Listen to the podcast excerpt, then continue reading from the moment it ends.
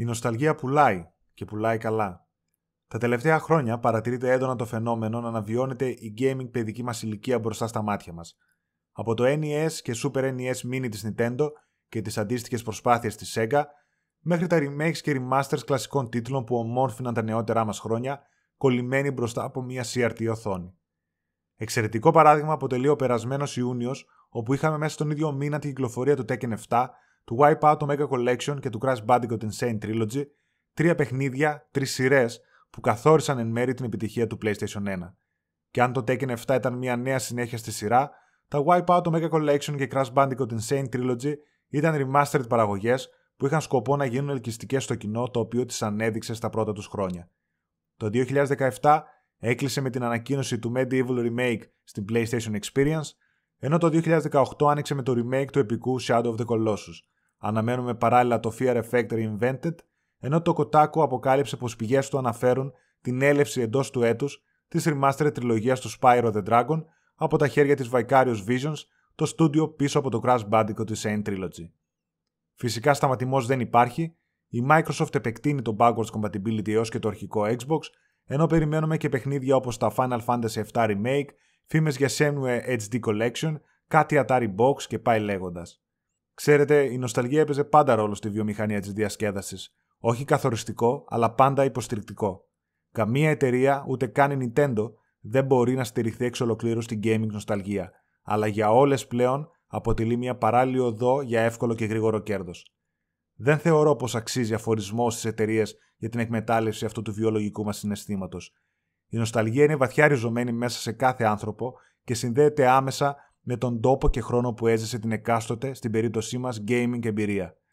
Το nostalgia marketing πατά σε αναμνήσεις, όπως όταν τελείωνες στο σχολείο και κοιτούσες να τελειώσει το διάβασμα άρων-άρων για να βάλεις να παίξεις μία-δύο ώρες Crash Bandicoot, να συνεχίσεις το Final Fantasy που το είχες αφήσει ανοιχτό στο PlayStation 1 από το προηγούμενο βράδυ γιατί δεν είχες κάρτα μνήμης, να δοκιμάσεις τους νέους κωδικούς που είχες στις τελευταίες τους σελίδες στο αγαπημένο σου περιοδικό ή να προσπαθήσεις να σπάσεις το ρεκόρ που έκαναν τα φιλαράκια σου στο αγαπημένο σου παιχνίδι.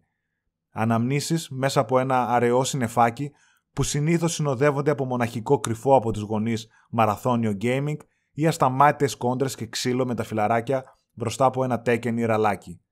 Είναι απλά η ανθρώπινη φύση που θέλει να αναπολύει και να θυμάται τις παλιές καλές εποχές, ακόμα και αν εν τέλει οι εποχές δεν ήταν πραγματικά τόσο καλές, αλλά ο χρόνος πάντα θολώνει τη μνήμη και την κρίση. Δεν έχει σημασία αν το παιχνίδι δείχνει πλέον πιξελιασμένο και χάλια ή είναι απλοϊκό στο gameplay του, γιατί δεν έχουμε κανένα ενδιαφέρον στην gaming εμπειρία παρά μόνο να αναπαραστήσουμε τις αναμνήσεις μας που είναι συνδεδεμένες με αυτό. Είμαστε ιδιαίτερα ευάλωτοι και ελαστικοί στα κακά των παλιών παιχνιδιών, π.χ. στο χειρισμό τους ή κάμερα, γιατί έτσι τα έφτιαχναν τότε. Ενώ αν έβγαινε για πρώτη φορά σήμερα, τα πεντάρια στα reviews θα πέφτανε βροχή από τα sites. Στη μόδα είναι η επαναφορά των 90s και λίγο των 80s, μια μόδα που έχει στόχο κυρίως τους σημερινούς τριαντάριδες και σαραντάριδες που τα ζήσανε στην παιδική τους ηλικία. Target Group που σε μια νορμάλ κοινωνία αποτελεί το κοινό που δουλεύει, μαζεύει και εξοδεύει χρήμα πιο συχνά και εύκολα από ό,τι οι νεότεροι. Σε συνδυασμό με την ανάγκη για να ξεφύγει κάποιος από τις καθημερινές του δυσκολίες με δουλειά, οικογένεια, οικονομικά και πολιτικά προβλήματα, η νοσταλγία του επιτρέπει να καταφεύγει μέσω των αγαπημένων του παλιών video games σε ένα ζεστό στρώμα αναμνήσεων όπου όλα ήταν καλύτερα και πιο αγνά. Προσοχή! Ξαναλέω πως η πλειοψηφία δεν ενδιαφέρεται καν για την gaming εμπειρία παρά μόνο για την αναπαράσταση των αναμνήσεων που είναι συνδεδεμένες με αυτό. Οι άνω των 30 και 40, ρίξτε μια ματιά γύρω στο δωμάτιό σας και ίσως δείτε τα NES Mini και Super NES Mini να κάθονται αναπαυτικά απείραχτα μέσα στα κουτιά τους, με το ζόρι να έπαιξαν μια-δυο φορές, δύο συσκευές που αγγίζουν μαζί τα 200 ευρώ και θα μπορούσαν να διατεθούν για τουλάχιστον 5-6 σύγχρονα AAA παιχνίδια. Έχουμε φτάσει στο σημείο να ρίχνουμε εκατομμύρια στο Kickstarter για καμπάνιες παιχνιδιών ώστε να χρηματοδοτήσουμε δημιουργούς να επαναφέρουν τις gaming αναμνήσεις μας στο τώρα. Στην αγορά των μεταχειρισμένων τα ίδια. Το retro gaming κάνει μεγάλο τζίρο με παλιά παιχνίδια που παίζαμε κάποτε και τα ξαναθέλουμε για τη συλλογή μας ή για παλιές κονσόλες που απλά θα τις έχουμε να τις κοιτάμε στο ράφι ως μια άγκυρα αναμνήσεων μέσα στην τρικυμία της καθημερινότητας. Η indie σκηνή έχει φάει ψωμάκι από το Nostalgia Gaming, βγάζοντας sequels από ξεχασμένα παιχνίδια ή πατάνε πάνω σε παλιές συνταγές και βγάζουν παιχνίδια με pixel art γραφικά και gameplay σχεδόν κλόνο κάποιου άλλου κλασικού παιχνιδιού πριν 30 χρόνια. Αναρωτιέμαι, πόσοι ανάμεσά μας τα αγοράζουν για να τα παίξουν έως τερματισμό, ή απλά τα αγοράζουμε για τη retail συλλογή μας, ή απλά για μια τζούρα retro gaming της μιας ώρας και μετά στο ράφι, πριν ξαναγυρίσουμε στον online κόσμο του Call of Duty και στα στραφτερά γραφικά του Assassin's Creed Origins. Οι εταιρείες προφανώς και εκμεταλλεύονται όλα τα παραπάνω και κοιτάνε παράλληλα να βγάλουν κέρδος από remasters και remakes κλασικών τίτλων.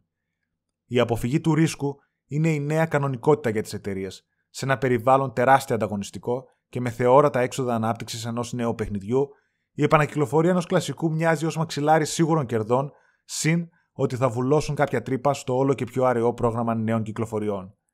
Δεν θεωρώ καν πως οι επανακυκλοφορίες μας στερούν νέα και επαναστατικά παιχνίδια, αφού κανένα από τα μεγάλα στούντιο δεν ασχολείται με αυτά και τέτοια projects αναλαμβάνουν συνήθως μικρές ομάδες που είτε δεν θα υπήρχαν διαφορετικά, είτε θα περιοριζόταν σε μικρές και ίσως άγνωστες κυκλοφορίες. Καταστρέφει λοιπόν η νοσταλγία το gaming. Θα ήμασταν αφελείς να το νομίζουμε αυτό.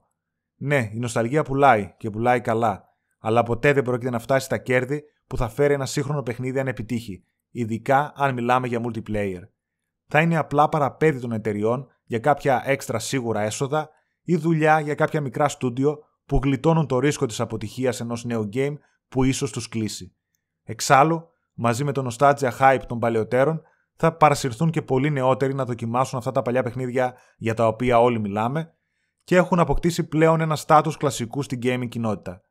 Η νοσταλγία κάνει κύκλο και ήδη βλέπουμε πως εμβληματικά παιχνίδια και σειρές από PlayStation 1 και PlayStation 2 εποχές, για να μην πω και PlayStation 3, μοιάζουν να στερεύουν. Πραγματικά δύσκολα βρίσκουμε πλέον ονόματα που με ένα remake τους θα έχουν την εμπορική επιτυχία ενός Crash Spyro. Σίγουρα ο κύκλος της νοσταλγίας θα επανέλθει για να πατήσει πάνω στις νεότερες γενιές που μεγάλωσαν με παιχνίδια του Wii, του 3DS και μετά από 20 χρόνια για αυτούς που μεγάλωσαν με παιχνίδια του PlayStation 4.